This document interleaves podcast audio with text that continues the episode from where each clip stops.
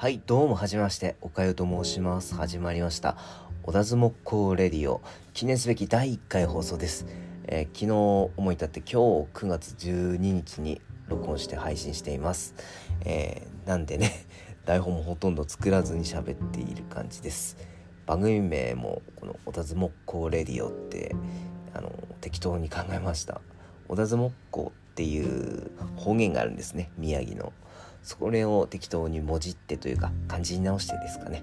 えーそれで作りました。小田相撲っ子っていうのは、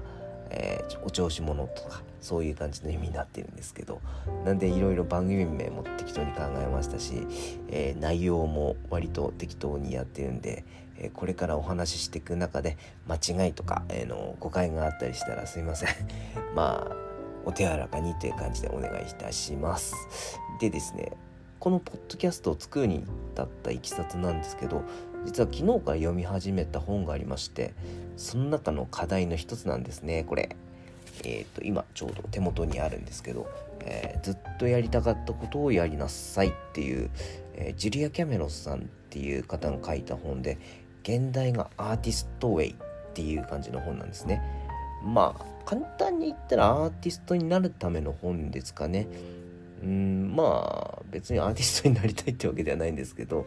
割と普段から文章に触れる機会が多いんですけど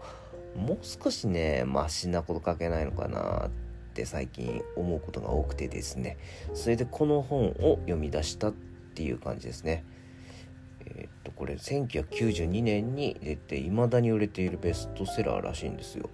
僕が購入したものは新装版というか、まあ、新版新版なんですけど帯がついてて「オリラジャーちゃん推薦」とか30年で400万人が読んだベストセラーっていう風に書いてありますね、まあ、それくらい人気のある本なんで実はあの皆さん見たことあったりもう読んだよっていう人いるかもわかんないですね。えーで著者の、えージュリア・キャメロンさんがアーティストになるための12週間のワークショップを開いていてそれをまとめたのがこの本なんですね。どんな人でも何歳からでも創造的に生きられるというのが著者の考えで要は誰でもアーティストになれますよっていうことなんです。でこの本の中で、えー創造性の回復に役立つ基本ツールっていうのがいくつか紹介されていてその中の一つにモーニングページ。そういうのがあるんですよ。実は今日からあの挑戦してるんですよ。このモーニングページっていうの。ルールは簡単でまず A4 版のノートを用意します。そしていつもより30分早く起きて何でもいいから毎朝3ページ分書く。ほいでもって誰にも見せちゃダメ。っていう風になってるんですね、えー著者はこれを、えー脳の排水と言っていて間違った書き方はねえよとないですよって。ただ手を動かして心に浮かんでくるものをそのまま書き留めることを目指しているらしいんですよ。それでえ3ページの余白を埋めさえすればいい。それでいいっていう話なんですね。要は多分これアウトプットの考え方なんですよね。あのアウトプットの仕方とかそういうのをこれで、えー、と養っていくとかそういうことだと思うんですよ。これがですね まあ今朝実際にやってみたんですけどめちゃくちゃしんどかったです。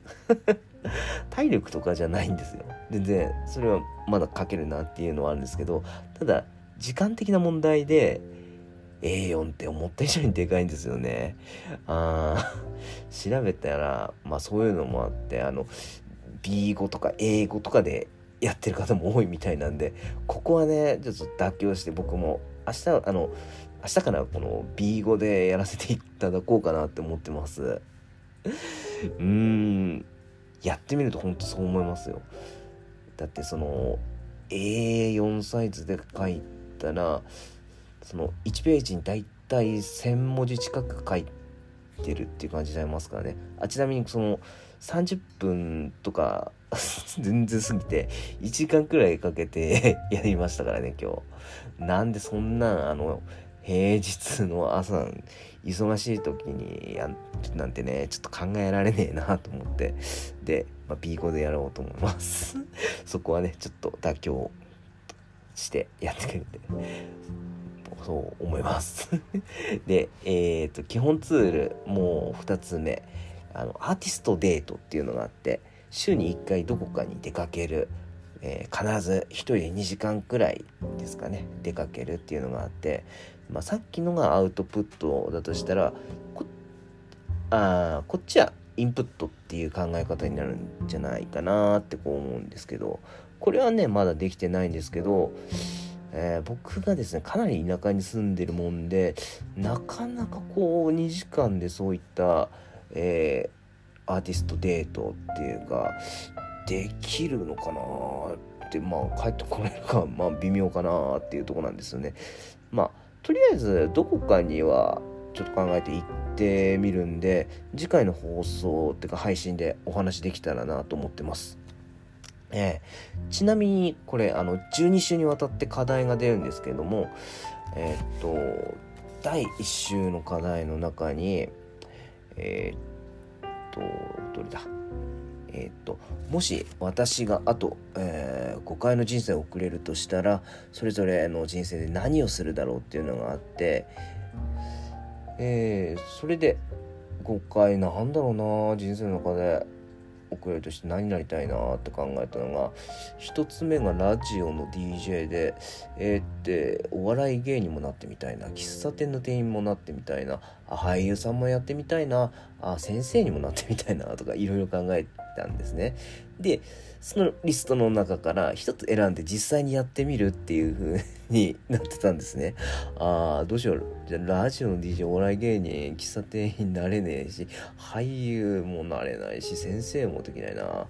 あ、か。じゃあラジオの DJ やるしかないなと思って、今この放送をね、放送てか配信をね、やってるっていう風な感じになるんですね。聞いてくれてる人がいると嬉しいです。え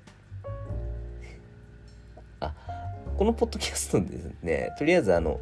12週にわたってそうやって課題が出るんですけどあの週に1回更新くらいをめどに考えてますあの毎回その課題のお話とかをしていく感じになるんでえー、っとサボらなければ12回とか13回とかそんくらいになるかなと思います。うん。まあ、その後ねえー、っとまた何かやりたいこととかが浮かんだらあのその時、えー、何か、まあ、ちょうどこんなねあのアーティストウェイっていうかずっとやりたかったをやりなさいっていう、えー、やってるんでもしかしたらなんかね思いつくかもわかんないですしね。その後はねまた考えていこうと思っています。あとですねちょっと活性になってしまうかもしれないんですけどこうやっていく上で比較対象っていうかなんかそういうの必要になっていくんじゃないかと思ったんですね。あの今の自分と12週間終えた時の自分でどんだけ違うにになれているかなってていうかやっぱ気になるじゃないですか。それでたまにブログとかを更新していこうかなって思ってます。それで、えー、上達するか変化が出てくるのかまあ自分なりにねそれちょっと楽しんでいこうかなって思ってます。なんであんまりプロットとかね考えないで思ったことをただ書くような感じで、まあ、散文とかエッセイってことですよねそういうのでやっていこうと思います。どうしてもねなんかそういう文章を書く時ってその構造をなんとなく頭で考えて、まあ、テーマこれで、えー、っとそれを支えるのがこれでこれでこれでってなんとなく考えてやっちゃってるのがあるんであんまりそういうのにとらわれないで書いた方が違いが出やすいと思うんでそういう感じでやっていこうと思っています さてさて今お話ししている状態で10分になってないんですけど初回の配信は、えー、以上になります。大丈夫かな？まあ、とりあえずここまで聞いていただきありがとうございました。あの今回ですねマイクとかね考えないで録音しているので、ね、聞きづらかったりした部分があったら本当にごめんなさいね。あの直せる部分は、えー、直していこうと思ってますんで、えー、ではでは、えー、また次回の配信でお会いしましょう。えー、なんだろうな最後の言葉とか考えてなかったな えっとなんだろう まあそれもまた今度考えます。じゃあ、またお会いしましょう。よろしくお願いします。